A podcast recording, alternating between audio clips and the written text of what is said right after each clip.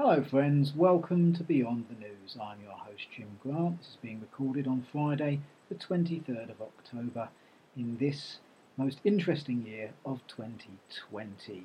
It's going out the last week of October on Bexhill Radio, and then for all eternity across various podcast platforms. I know I'm on the big one, Spotify, now. I've done that this week.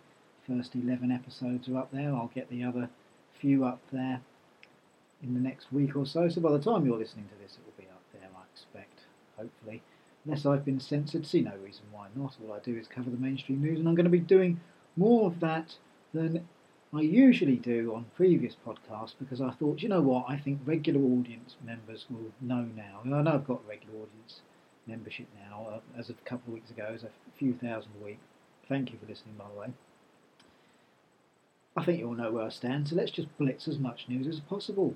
Why bother with my opinions when I can just give you the information as to why I have those opinions in the first place? I think we all know where I stand. For those of you that don't, you could either go and listen to the hours of Spotify that's now on there, and that, that's across various other podcast platforms as well I don't know what ones they're on. I put on something called Anchor and then it distributes into a variety. So I know it's on Spotify, but what a treat for any of you insomniacs out there. 11 hours of me droning on about the constant erosion of our civil liberties. And that's going to be kind of where we're going for this hour, but it's going to be peppered with the odd little interesting thing from like, oh, there's a little thing about Egypt that's interesting, or mobile phones on the moon, or oh, other little discoveries, or even if we have time, saber-toothed tigers tracking Stone Age mothers and finding the tracks of the, the great uh, dodging around. All sorts of weird things peppered in between the constant erosion of our civil liberties, uh, peppered with some resistance that's going on around the world to it and in, in this country. So, without any further ado, let's uh, let's get on with the first articles here.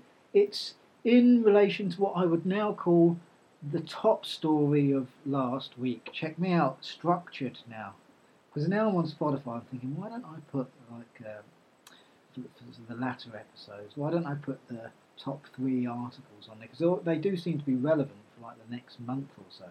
It's amazing how many people I speak to that aren't aware of that bill that was passed that allowed certain government agencies And go and listen to the articles from last week because I'm still not sure. One of them mentioned the Food Standards Agency, but that just sounds too un- just ridiculous, doesn't it? So I feel like, oh, am I reading something from the Onion or something here? Uh, rape, torture, murder, Food Standards Agency. Is this? This is this is uh, you. Anyway, so lots of people don't weren't really aware of that. So I'm presuming the TV didn't cover it a, a great deal. And when I talked about people like um, MPs resigning and whatnot, they all seemed to go, "Oh yeah, I've heard that over the school dinners uh, price. Uh, school dinners MPs don't voted not to give them food during the holidays, and uh, but no one seems to know about this one. So this is from uh, actually last Friday. I can't remember whether this was after the show or whether I just failed to cover this last Friday. Either either option. Anyway, let's get cracking with as much news as possible. And I'm going to go into a lot of the later ones on the show. I'm just going to blitz through them, and I probably won't even read that much of the articles, just kind of the headlines. So do your own research, bring them up. You can search engine the headlines if you want to read the whole articles for yourself, or go to the Facebook page Beyond the News, and I'll put the sources up there for you. So here we go. Yahoo News by Alan Jones PA industrial correspondent, Starmer hit by resignations after rebellion among Labour MPs over Spy Cops law. Sir Keir Starmer faced a series of resignations as he suffered a major rebellion over the so-called Spy Cops law. The Labour leader, Labour leader ordered his MPs to abstain on the third reading of the Covert Human Intelligence Sources Bill, but 34 decided to oppose the legislation, including former leader Jeremy Corbyn, ex-Shadow Chancellor John McDonnell, and former Shadow Home Secretary Diane Abbott. There's a Twitter here from Dan Carden MP. As a matter of conscience, I must vote against the CHIS bill tonight. I have offered my resignation from Labour's front bench. Margaret Greenwood tendered her resignation to, as Shadow Schools Minister, and Dan Carden quit over his post as Shadow Treasury Minister so they could vote against the bill. So Liverpool Walton MP Mr Carden said he voted against the bill as a matter of conscience. Good for you, that's my opinion. Wirral West MP Miss Greenwood echoed those sentiments, while Navendu Mishra, Labour MP for Stockport, also resigned from his role as parliamentary aide to the party's deputy leader Angela Rayner ahead of the vote. Uh, Mr Mercer said he believed voting against the bill sends a clearer message about the strength of our concerns. The bill would grant wide ranging legal rights to undercover agents to commit crimes in the course of their work, and it was so difficult. It, you're, you're, this is essentially secret police being able to do what they want, and the independent article said that could include murder, torture, and rape. Hmm. Yep, my, you know my opinion on that from last show. If not, uh, you can go and pick up a history book and see where the sorts of uh, the, the lives the public lead under regimes I suppose is the right word for that, that operate with those systems. You know, they're the ones that we always seem to be told we need to bomb to set the people free. Uh, but anyway, the history books are full of them. Next article here tonight Hancock wrong to say government scientists ran coronavirus trial on vitamin D. Ministers are to reconsider vitamin D as a potential weapon against COVID 19 after Matt Hancock wrongly claimed that the government scientists had run unsuccessful tests. The Health Secretary told the Commons last week that he had ordered a trial that showed vitamin D did not appear to have any impact. Officials now admit that no trials took place. Right, so what did he see then? Did someone lie to him or is he lying to us? Or was it just an honest mistake? Who knows? That was from the Times, that's by Mark Howarth and Tom Whipple, Thursday, October 1st. Next, Surgisphere. Governments and WHO changed COVID 19 policy based on suspect data from tiny US company. Surgisphere, whose employees appear to include a sci fi writer and adult content model, provided database behind Lancet and New England Journal of Medicine hydroxychloroquine studies. So, the World Health Organization and a number of national governments have changed their COVID 19 policies and treatments on the basis of flawed data from a little known US healthcare analytics company, also calling into question the integrity of key studies published in some of the world's most prestigious medical journals. So, that's from The Guardian, Melissa Davey in Melbourne Stephanie Gassner in Washington and Sarah Boseley in London. Next here tonight is from the Express and it is from Sunday, September the 6th. I just can't remember whether I read this out at the time, but we'll make certain. Thousands may be in pointless lockdown as major flaw found in coronavirus test. I think that's worth pointing out as they start to round up the motions for the second lockdown. Just wanted to repeat this article, if I didn't do it already, by Lucy Johnson, health editor. Thousands may have been forced into lockdown unnecessarily because the test for COVID 19 is flawed and needs to be changed as a matter of urgency. Well, I wonder if they're using a new test for all the lockdowns they're bringing in in Wales. More on that later, and also more on the MP's resignations about the spy bill as well later. I like this article from the Telegraph. If you put all the pieces of the puzzle together, I think, and if you take the articles on this show and the last 15 episodes of it, this is 15 now. Oh, by the way, episode 2 isn't on Spotify because the sound quality is just too soft. And if you are using the show as an insomniac cure, then you really don't want me whispering into your ear at night, do you? That would just be too creepy. So, yeah, I don't think the sound quality is good enough to put up episode 2. And I'm trying to work on fixing the buzzing as well. I've never listened to any of my work, I just put it out there and see what happens. but now it's on Spotify. I was thinking I'll just play it back to make certain it's uploaded okay, and it was like a little buzzing noise, so I'm going to try and deal with that today. But you, you might be listening now going, no, it's still legend. Perhaps you could let me know. I don't know. Or let me know other articles. Or let me know if it, the show worked as a insomnia cure. That's at Beyond the News at protonmail.com if you want to send me articles. Those are my favourite type of emails. Oh, and thanks for whoever's doing the downloads of the Spotify already. It's been, been up there a couple of days. There's some downloads, that's nice. Uh, more than one. Excellent. So, The Telegraph. Annabel Fenwick uh, Elliott, Senior Content Editor, 20th of October 2020. That's a few days ago. I'm starting to think. Oh no, let me rephrase that. I'm almost starting to think this whole pandemic really is a conspiracy. That's the headline. Our continuing oppressive response to a virus that almost every human survives is making less and less sense. It's making less and less sense from this angle that the government is telling us. I almost said story then for a second. I've been suspicious from the start, back in March when this novel virus just first swept in from the east, and countries across Europe started bolting their doors even before cases mounted, I remember saying to people, Blimey, what aren't they telling us yet? And that's as far as I can go because of the Telegraph's paywall, and I'm not against that. That's their work. If they want to charge for it, that's their business. I don't want to pay for it. Mm. So, but I do like that article. A few more like that, I might consider it. DWP, advert just popped up. This is by the Bristol Post, by the way. DWP could monitor your bank accounts under new laws. Mm, that's nice, isn't it? DWP are lobbying for new laws that would give them access to universal credit claimants' bank account data. This is by Dan Bloom and Madeleine Richards, 22nd of October, uh, updated this morning.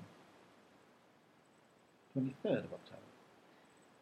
This is the Department for Work and Pensions is planning to create new laws which would enable officials to look at universal credit claimants' bank accounts data. The move comes in an attempt to ensure that all claimants are eligible and that fraud is not being committed, reports The Mirror. DWP officials recently revealed that they had been higher losses than anticipated and that ensuring there is a cap on savings had become one of the biggest challenges. So remember all that thing about coronavirus test data, major flaws and all that. Let's hope it was fixed as a, a quote matter of urgency, because uh, well, even if it was, I still don't think there's any need for this. But we saw it in South Africa, or you know things to that effect. Return of the shopping trolley police. Oh, isn't that the sort of world you want to live in? Um, there's no other crime going on, is there? And again, I really, you know, they're just following the laws we allow our politicians to pass. So I really, um, I'm not really pointing the finger at the police, really. Although I think it's, I've seen videos where some of them do seem to enjoy it um, more than just a job, but that's, you know, videos in thousands of police officers, isn't it? So not, I'm not knocking the police, but we do need to start to hold to. We start to need to express our concerns peacefully and lawfully about the ridiculous erosions of our civil liberties to the people who pass the laws that the police are there to enforce. That's my opinion. Return of the shopping trolley police, power mad Welsh First Minister Mark Drakeford orders supermarkets to sell only essential goods when 17 day firebreak lockdown starts in Wales today. Stores being told that they are unable to sell items such as clothes to shoppers and to prioritise other products. Controversial Welsh firebreak lockdown featuring harsher restrictions runs from Friday until November the 9th. Many retailers being forced to close down as a result of Welsh First Minister Mark Drakeford's drastic action. So how is that working then? Are they saying, are they actually specifically saying, right, big corporations stay open and you can only sell certain products. Small products, you can't sell anything at all. Small, small shops. Forty percent of your income for you on the self-employment grant. The other sixty percent, well, it's going to go to the supermarket people. But don't worry, they can only sell certain items now. Is that where we're at? I, um, I'm genuinely asking a genuine question, just from those headlines I've read out. Government unable to provide clarity on what is essential, nor how enforcement of the rules would look. Oh, seems I'm not the only one. Stumped. Welsh supermarkets have been ordered to sell only essential goods to customers during the country's 17 day lockdown. First Minister Mark Drakeford will tell stories, will tell stores. Another Freudian slip, for instance, two in the same episode. They are unable to sell items such as clothes to shoppers and to prioritise other products deemed to be more important. It means a likely return to the scenes witnessed at the beginning of the pandemic when there were rows over the contents of people's shopping trolleys. Many retailers will be forced to shut during the firebreak lockdown when it begins on Friday at 6pm, but food shops, off licences, and pharmacies can stay open. Right. Well, I'm against any lockdown, but that would seem to imply that food shops, regardless of their size, can stay open, so at least that's not um, 10 out of 10 on the fascism scale. Uh, coming in about 9, we'll see how it's enforced. But at least what's good for the goose is good for the gander. It's not good at all. It's all te- what's terrible for the goose is terrible for the gander as well, in terms of at least corporate size, by the looks of it. I hope. So at least that perhaps that's one question answered. Maybe not. Despite there being just hours before it comes into effect, the Welsh Government was unable to provide clarity tonight on what is defined as essential, nor how enforcement of the rules would look. Hmm. Police forces in the country have not released information on how it will work either, though a government spokesman insisted more details would be revealed on Friday morning.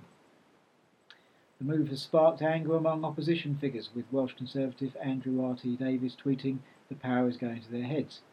Yes, uh, also in your own party as well. I hope. I, I honestly don't know.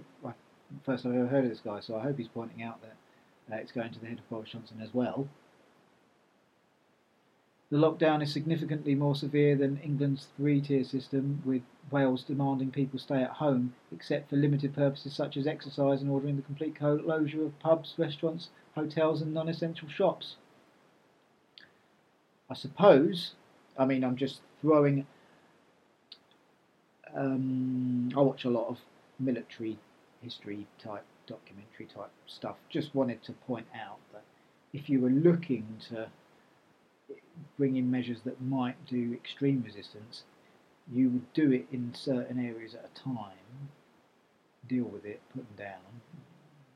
You know, don't fight on multiple fronts. More of them, less of us. Okay, we could go and subdue this little small area, then this one, and this one, and this one. I'm not saying that's what's happening. I'm just saying I've watched a lot of um, military history, siege type documentaries over my life. Anyway, continuing on with the article. By contrast, even in England's strictest Tier 3 areas, some social meetings are allowed outdoors and pubs can stay open providing they offer customers a substantial meal. As a result, revellers took to the streets of. Oh, they put a substantial meal in inverted commas, by the way. It's almost like it's, uh, you know, we'll play along with the Python sketch-esque terminology. As a result, revellers took to the streets of Cardiff City Centre this evening to enjoy one last night out on the town before the new restrictions come into force. One last night of freedom for getting your homes now, getting your homes. Don't want to see you again for a while, all for your own good. In Scotland, First Minister Nicola Sturgeon also wants to take a harsher approach than the PM. Oh, isn't our PM nice? With more levels of curbs to tackle the pandemic, even though she played down claims from a top advisor that families should prepare to see loved ones over Zoom at Christmas due to the ongoing crisis. Mr. Drakeford said it will be made clear to supermarkets that only certain parts of their business will be allowed to open in order to sell essentials. made clear to supermarkets. Is he going to have someone go around all the small businesses, or are we back to my original point again? Hmm. there seems to be a distinct lack of clarity. I don't know. Terminology and all that. I don't have the answers for you. Retailers have been given mere hours to put together plans for the lockdown, which will run until November the 9th, as shopkeepers argue the rules do not make sense as customers will be already in their stores to buy the essential items. Good for you, you stand up for common sense. That's my opinion. I would never tell anyone what to do listening to this podcast, broadcast, whatever it is. Opinionated news repeater monkey. I will personally uh,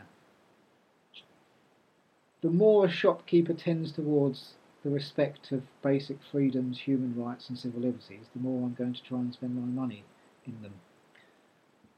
That's just a general thought there. So, that's as much of the articles I can load up on the laptop before they start to uh,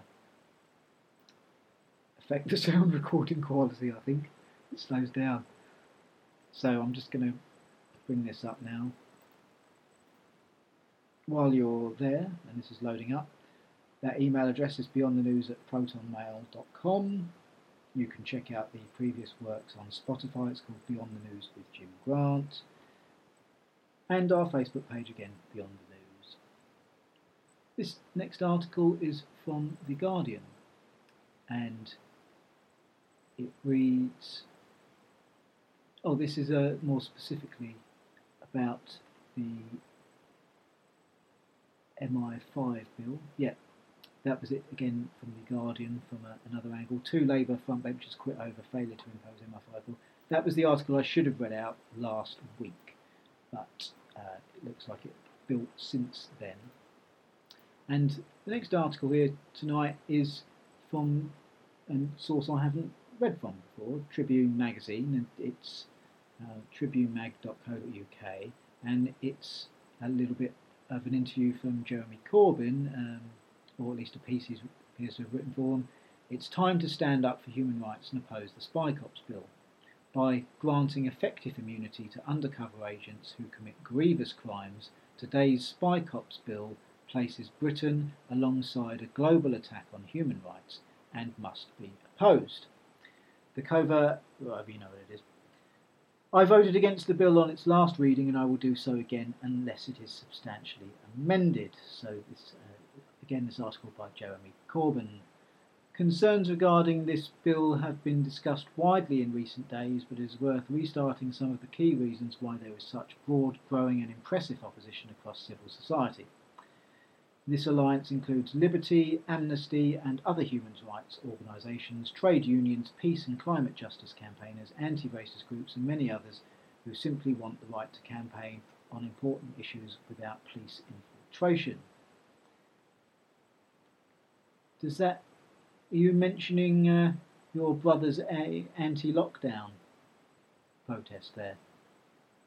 He didn't actually mention anti lockdown protests run by. Well, um, that, that his brother seems to be involved with. I don't know who runs it. I don't know. Uh, but you know that Piers Corbyn, we've read out being arrested before. I thought you might want to put in anti-lockdown, seeing as it, you know, it's it's a matter close to your heart. Of should we say that's a good way to say it of your brother Piers Corbyn, who was has been arrested over it. I mean, you've put in a lot there, but not. Anyway, I'm going to keep just carry on. These Concerns include, but are not limited to, CHIS bill allowing state agents to commit crimes to stay undercover, no limit being placed on the type of crimes they can commit. That's interesting because, uh, well, I didn't. I, I, it's a family show on Bexhill Radio, isn't it? But that that rape law from last week, I did wonder: is there any age at which you go, oh no, you can't rape them? Oh, that one's all right to rape though. Yeah, that that we'll stick them into two piles. Rape and non-rape. They're, they're too young over there. But judging by that, if there is no limit, yeah, anyway. Sorry for the gruesome picture, guys, but this is being done with our taxpayer money and it needs to be stood up against. And good on Jeremy for standing up against it. As much as I'd like to see him support his brother Piers a lot more, I suppose can't fault him for standing up on this and writing this article. As well as the lack of. Uh, I don't want to get this right. This is important. I'll reread it. These concerns include but are not limited to the CHIS bill allowing state agents, where have we heard that before? Go and watch a World War II movie, to commit crimes to stay undercover, no limit being placed on the type of crimes they can commit, which could include murder, torture, or sexual violence, allowing the committing of crimes to prevent disorder or maintain economic well-being as well as the lack of a provision for innocent victims to get compensation and a lack of prior judicial authority to commit a crime. So they're not even going to go, Judge, can we rape this person? The judge goes, Yeah, they're all right. Not even going to do that. And if they go and commit sexual violence to, for the innocent victims, well, no compensation for you. This is the way it is. This is, this is pure evil. And any state that passes this, you know, go and look where that leads. So, in other words, this is his continuing, this bill could put undercover police officers and security agents above the law, granting a range of state agencies the power to license agents and officers to commit grave crimes.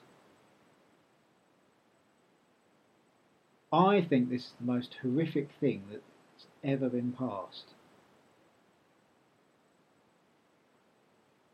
I've never, I haven't read the bill, but judging by the, what the, you know, you say this is horrendous. And like I said, no one seems to know about this. When I say to them, "Do you know that's been passed?" For this reason, former Labour Director of Public Prosecutions Lord MacDonald is among those to have asked why the bill does not follow the example of similar legislation in Canada in terms of excluding murder, torture, and sexual violence from being legalised Amnesty, meanwhile, have gone as far to say there is a grave danger that this bill could end up providing informers and agents with a license to kill. I am also greatly concerned that as it stands, this bill risks compromising and undermining legal proceedings through which victims of previous criminal conduct by undercover agents are seeking justice.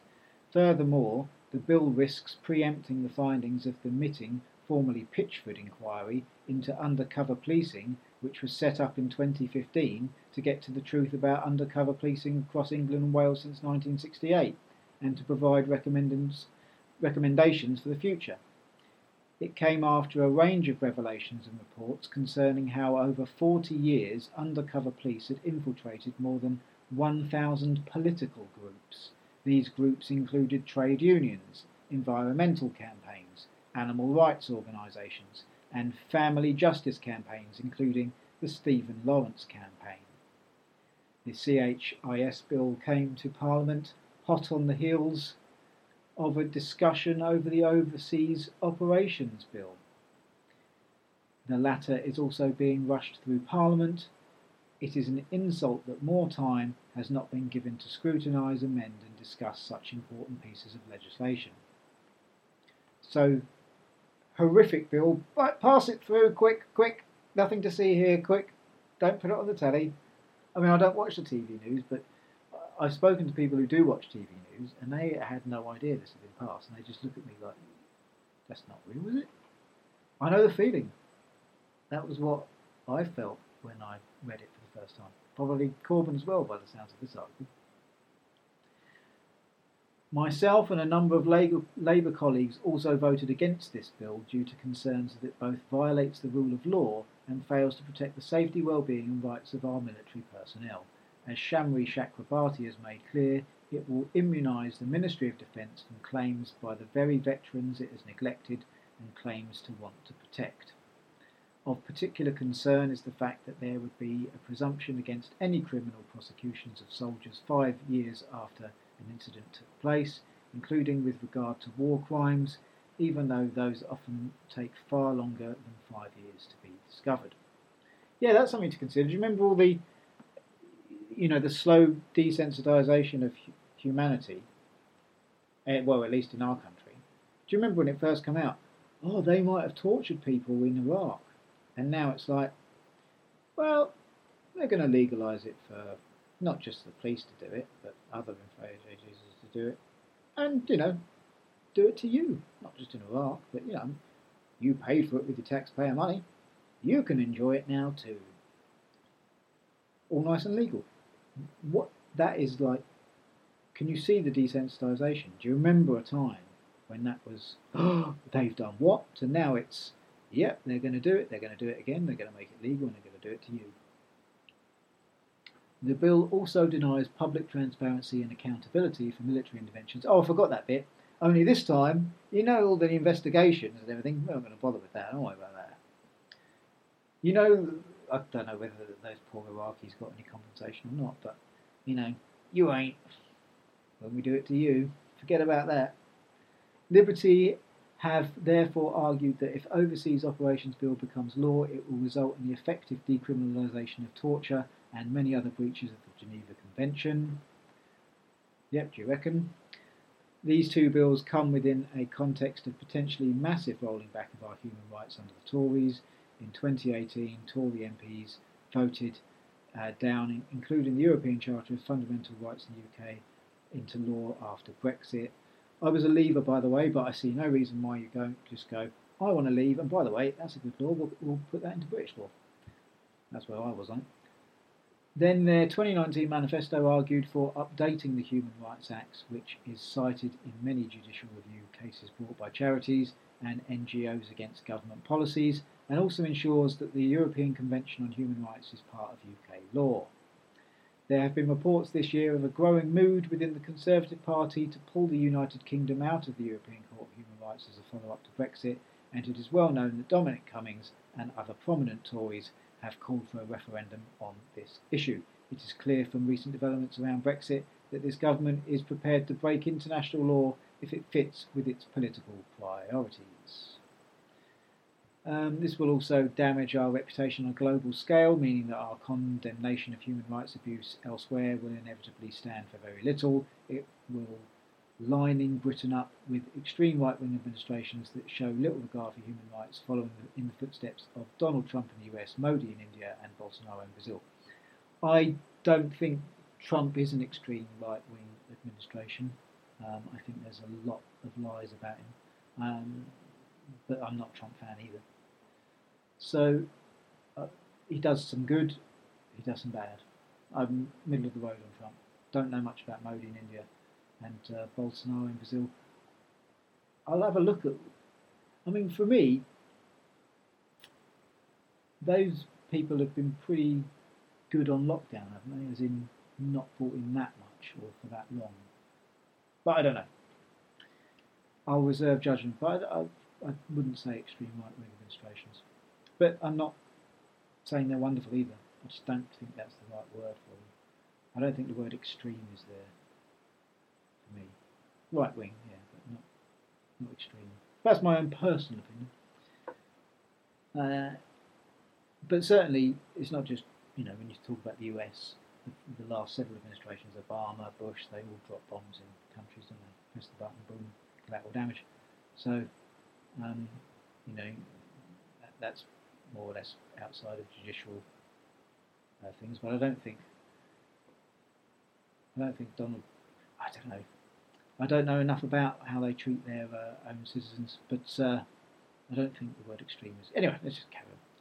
It is a threat to us all when our rights are curtailed. Now is the time to stand up for our core Labour values of human rights and civil liberties and against this government's divisive, dangerous, reactionary political agenda and attempts to follow Trump into stoking up a culture war.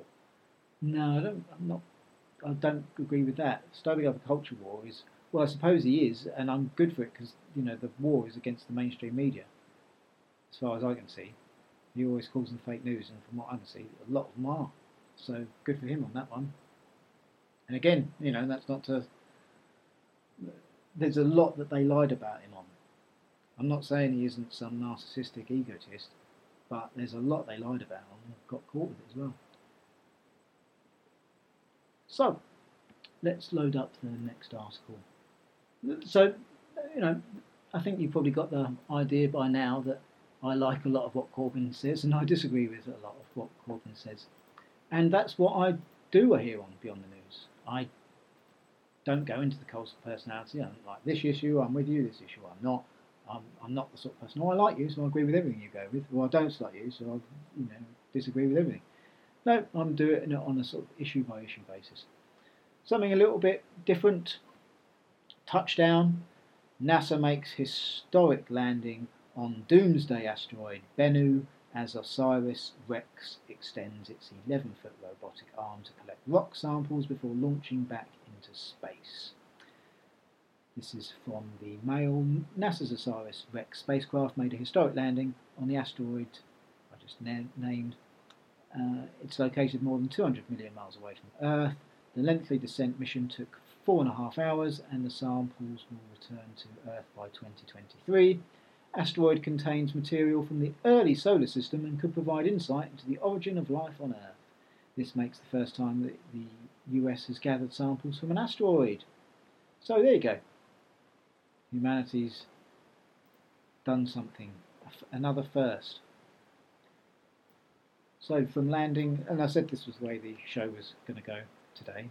Oh, little interesting stuff about space, and we've got some more Egypt stuff coming later on as well. And then back into what I consider the erosion of our civil liberties. I'm just waiting for the article to load up now. And this is an article from the Evening Standard. Sophia Sleigh, political reporter, Friday, 16th of October. Sex banned indoors for Tier 2 couples living apart, number 10 confirms. Couples living apart in areas with Tier 2 restrictions are not allowed to have sleepovers unless they are in a support bubble, Downing Street confirmed today. Boyfriends and girlfriends will be able to meet outdoors in Tier 2 but are expected to adhere to social distancing rules such as hands, face, and space. So I think, you know, we're in being into the realms of the ridiculous. I think it was on Cruise. Yes, it was one of my episodes of Cruise, one of the later ones, episode 19. Uh, you can find that on Facebook, Craig Campbell News. Should bring that up on Facebook. Or you can like my Facebook page, Jim Grant Comedy. Scroll through enough of there, you should find some Cruise links on there. But uh, it was the um, family audience. Right there were, I think it was from New York, or was it Canada, or yeah, so, somewhere North American, I think. But you can see the episode for yourself. But they recommended that uh, that that sex go through um, a hole in the wall. You know, there's a certain sort of type of fetish, isn't there? You know, keeping it family friendly, but they, they you know, oh, madness. Uh, so, uh, social distancing rules such as hands, face, and space could be what those recommended people recommended. Uh, they must also adhere to the rule of six. Well, that's up to you if that's your thing. But just social distancing, well, we don't judge here. Social distancing rules such as hands, face, and space well, those recommendations could work technically, couldn't they? I don't know. Still, welcome to the Monty Python world of 2020. The Prime Minister's official spokesman told a briefing of Westminster journalists the rules on household mixing in Tier 2 set out that you should mix with your own household only let, unless you've formed a support bubble, and that obviously does apply to some couples. When the moon is at midnight on Thursday, this is also acceptable, but only if you stand on your hill at 3 a.m. the previous morning. Thus, you are safe from COVID with 99.9% survival rate. A support bubble is a network between a single person home and any other household of any size, according to the government rules. It comes as both London and Essex are set to be plunged into Tier 2 at midnight tonight. Asked whether there was no exemption for people in established relationships in Tier 2, he replied, because the purpose of the measures that were put in place is to break the chain in transmission between households and scientific advice is there is greater transmission of the virus indoors.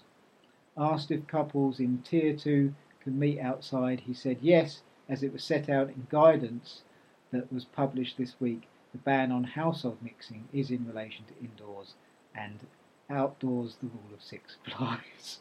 I did read that word for word, I promise you. At least I think I did. He also said people living in tier 2 areas should not go to tier 1 areas to socialise indoors.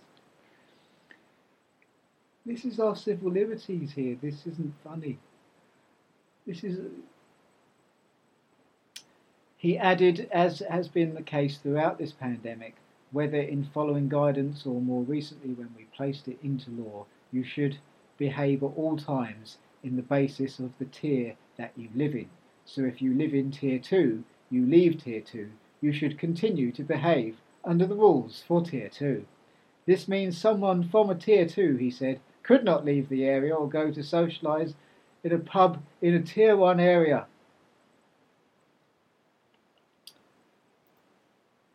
Ah. Yes. I think it's time to say no. That's my own personal uh, opinion, which I, am only giving now because the article's taking a, a while to load up. And it is from the Telegraph, I hope, and it will be, from memory, something about the Office of National Statistics as regards to the second wave. So, here we are by Sarah Knapton, 20th of October. No sign of second wave, as ONS data shows normal level of deaths for time of year. Hmm.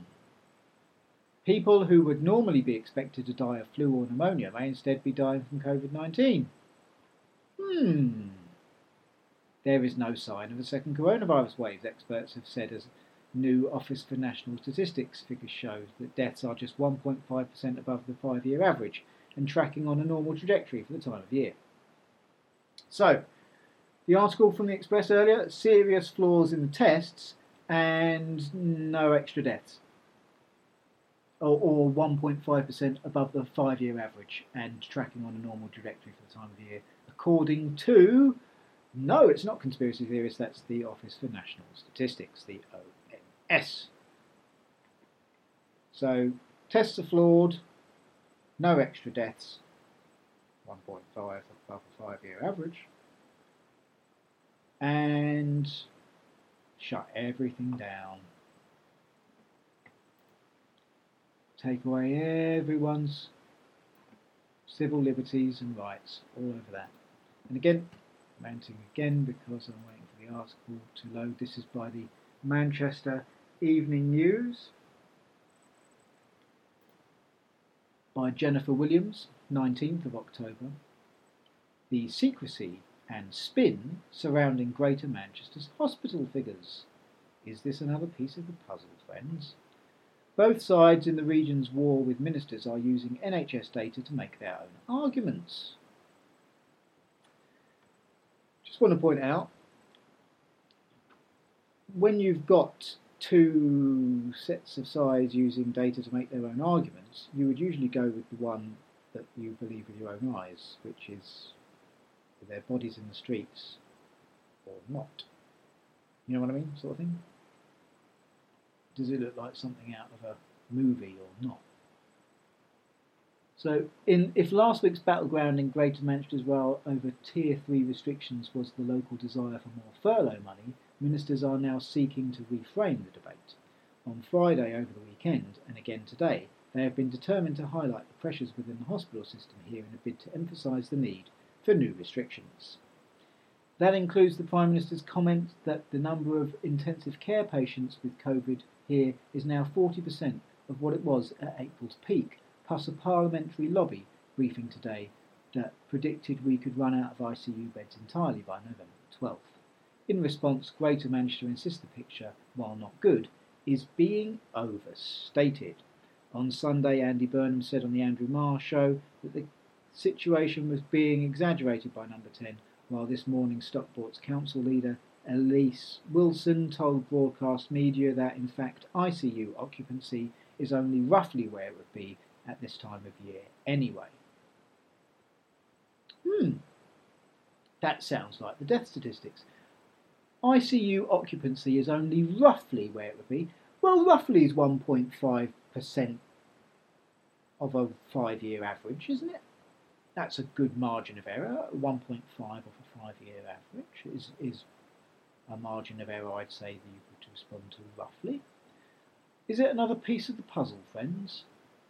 Yet, in order to weigh up the true scale of the pressures and the political arguments, a range of clear hospital level data is needed. That has not been entirely forthcoming in recent weeks as the pressures within the system have clearly grown. Roughly. That was me saying roughly. So this morning, the MEN sent an identical list of questions to all the key players in the row. We wanted trust by trust COVID admission numbers as a proportion of overall capacity compared to the April peak. We also wanted the same figures broken down for intensive care and high dependency bed, plus four ventilator beds. Uh, I'd like to point out, do you remember what I've read out about ventilators before on this show? You might not want to, well, what was it? What the figures? 80% not good? I mean, no, I'm not a medical expert, and that's the last thing you'd want is what what my chances are 80% not good. I mean, just that terminology wouldn't make you feel, you know, it's like if you're on a plane. All right, sit back, relax, I'll land this beauty. Easy going, isn't it? Nice, nice. Don't worry about the turbulence all the time.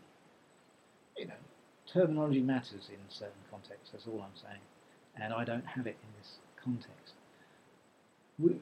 But I'm pretty certain that ventilator use for COVID 19 did not, I think, I think I've read out articles where doctors said it wasn't a good idea, but I think that's safe for me to say that. We also wanted the same figures broken down for intensive care, high dependency beds, plus ventilator beds, including non-invasive ventilation, as we wanted equivalent bed occupancy figures for this time of year so that we could compare with the start of a normal winter. In addition, we asked for exactly who owns the data, a perennial question that appears to have stopped us from getting trust level information when we requested similar numbers in September. Oh, some good investigative journalism here by the Manchester Evening News by the sounds of it. I, uh, I might have to look out for more of your work. I'm liking what I'm reading. Our request was sent to the NHS England, Greater Manchester's Health and Social Care Partnership, each individual hospital trust in the conurbation, the Department of Health and Social Care, the Mayor's Office and Downing Street. We gave a 4pm deadline. Oh, well, to be fair, I mean, to be fair, you can't get government to do anything within a month, can you? 4 pm deadline. Anyway, six out of the seven relevant trusts did not respond. Probably haven't even read your email. You know, Wigan, Wrightington, and Leigh said that we were unable to provide figures. These will be issued at national level, while none of the others have replied. Well, I think you could give them a bit more time. I, would be interested if uh, if that was still the case in a couple of weeks and you're chasing them up. But that's what journalism's do, isn't it? You know, you've got to go down there chasing up.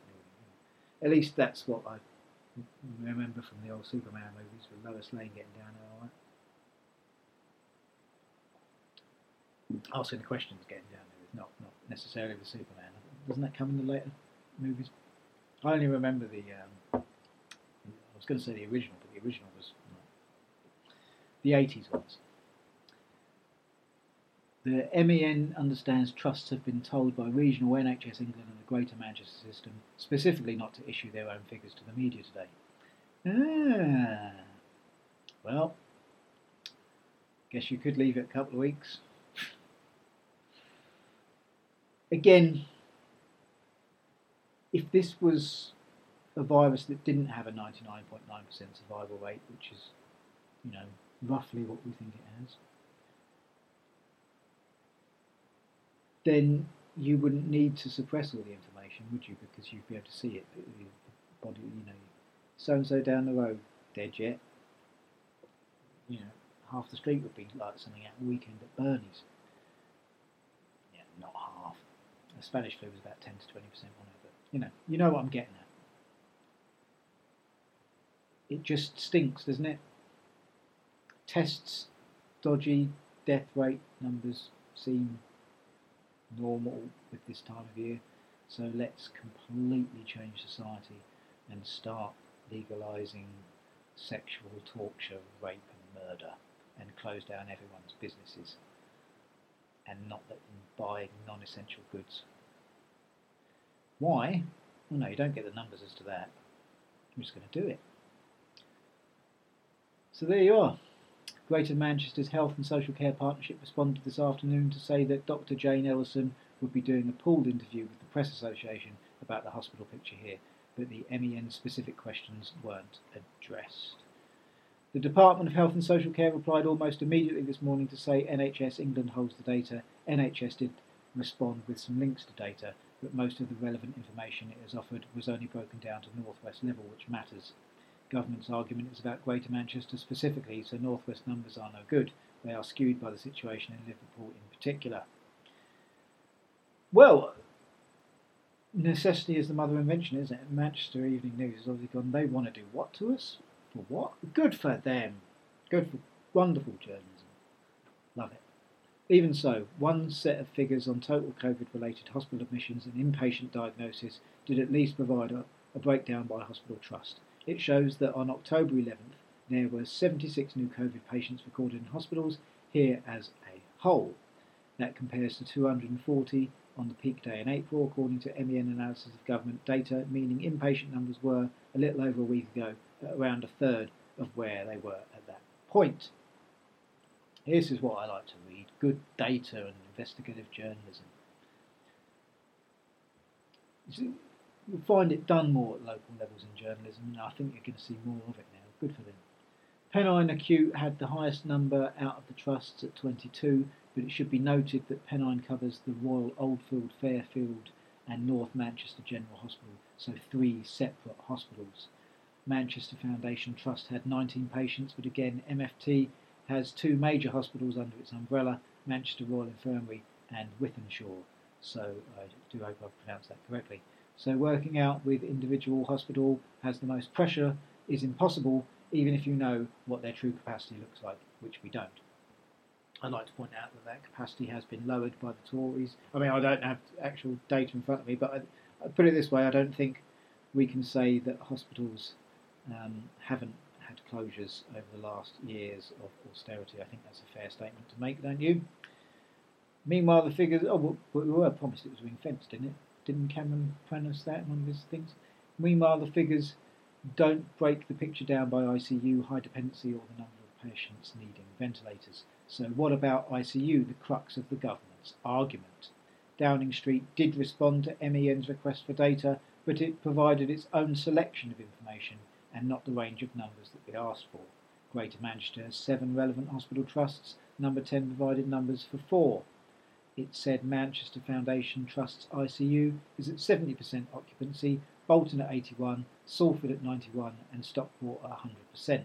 The figures on the face of it are pretty alarming, but one senior hospital clinician explained that the that their ICU capacity on paper is not necessarily what it is in reality. Government using pieces of paper to misdirect us from reality? I won't have it on this show. In fact, hospitals also have a surge capacity. In other words, they can stand up more beds. They can also, both within Greater Manchester and within the Northwest, transfer patients to other trusts. We are still in a position where if people needed ventilation or needed access to a ventilator, we can still provide that within Greater. Manchester. What about all the, you know, hydroxychloroquine, the stuff Trump had? Not exactly a medical diagnosis, is it? Um, the wasn't there steroid nebulizers as well? I'm not an expert, but I've seen numerous doctors say this is good. I mean, they were on the Supreme Court, loads of them saying it. And I've seen loads of articles saying ventilators not so good. In general, I'm no expert, but my God, is there? There needs to be something is going on, is there not? That's just my own personal opinion. We did that either by hospital. No, I'll get it important. Um, plans to expand ventilator capacity as there was in March and April. Oh, what happened to all those articles? Go and listen to the previous episodes of Beyond the News. I'm certain they're on there.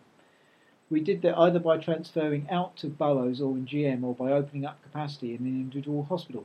So the claim ICU is full doesn't necessarily mean if patients needed ventilators, you can't ventilate them. You have, I suppose there's also the point to be made that if they're in ICUs and one that, that patients without COVID would might need ventilators. Yeah, I don't. That's a that's a point. So if they're, do you know what I mean? Where I'm going with that? If they're taking them up, that kind of stuff. So I suppose you could make that point about ventilators, but still, I'd love, I'd love, I'd love some doctors to be stopped being censored off of Facebook so that other doctors could hear what they're going to say. You have a conversation with, sorry, you have a conversion with ICUs down the road and say, we've got a patient. Another senior health figure added, while Stockport's ICU might be full, they've used the term in inverted commas there, but that's not uncommon given that Stockport's catchment area includes East Cheshire and High Peak as far as Buxton, they said. I think what they're saying is um, I think we need stats to see how full they are for the rest of the year. You know, yeah, this so and so is 91 and 100%. Oh, what they um, before COVID. 91 and 100%. Oh. I'm not saying that's what it is, I don't know the numbers. I think that's my impression of where the Manchester Evening News is going with that. But that's why we have an ICU network across the northwest so that ICU capacity can be flexed to meet surge in demand. Also, staffing absence can also affect bed capacity, not just increase patient flows. Ah, oh, it's 100% capacity this week, when you know, but next week it will be right. So I think that's uh, enough of that mention of the ventilators and all that kind of stuff. I think we've got the point on that. Go read the whole thing for yourself. Let's get some more. This evening, Dr. Eddleston, who seems to be being used by both the local and national systems as a spokesman, made a similar point. The system can cope, she said. If one looks at the stark figures, one might be mistaken for thinking, oh gosh, but that does not into take into account the additional capacity that will come into play. They would not know all our escalation plans. We have got very detailed escalation plans. We will bring more beds into play. We have made provision, we have put aside quite a lot of beds in COVID secure facilities. As a result, the number of beds available at any one time are dynamic. The MEN had already gone back to Downing Street earlier today asking whether their numbers took surge capacity and the number to move patients around the hospital network into account. No response has been received at the time of writing. Greater Manchester System and NHS England had not provided their own ICU data in response to Downing Street's figures. However, one senior figure said they didn't recognise them.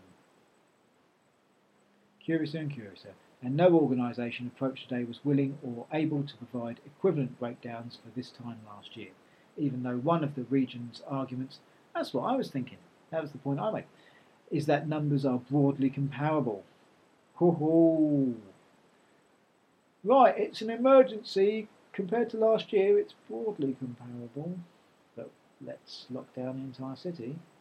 So it has been, after nine hours of trying to get to the bottom of it, impossible to provide a reliable and detailed picture of our hospital capacity, despite it being at the heart of a raging political row.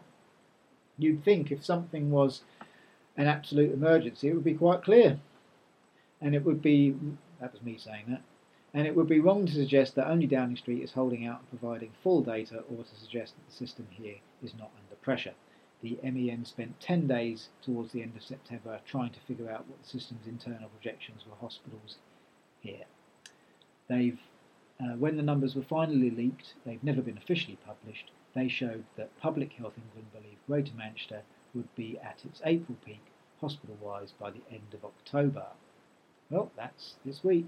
That leak apparently caused an internal inquiry, such was the consternation. Yet there seems no particular reason that those forecasts could simply not have been published.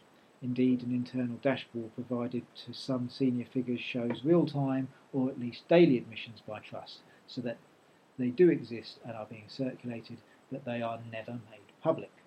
We do know that across Greater Manchester system overall, admissions have been rising, up by two thirds in the week to last Tuesday, according to the one set of public data Manchester does not uh, according to the one set of public data Greater Manchester does publish each week. ICU and high dependency patients were up by a third across the system. So you can go and um, read more for yourself because it goes on there. But good investigative journalism from the Manchester Evening News, there, friends. And that brings us to the end of our podcast here on Beyond the News. If you've listened to the end, you might enjoy listening to me on Spotify and uh, just search Beyond the News with Jim Grant. Thanks very much for listening. Cheers.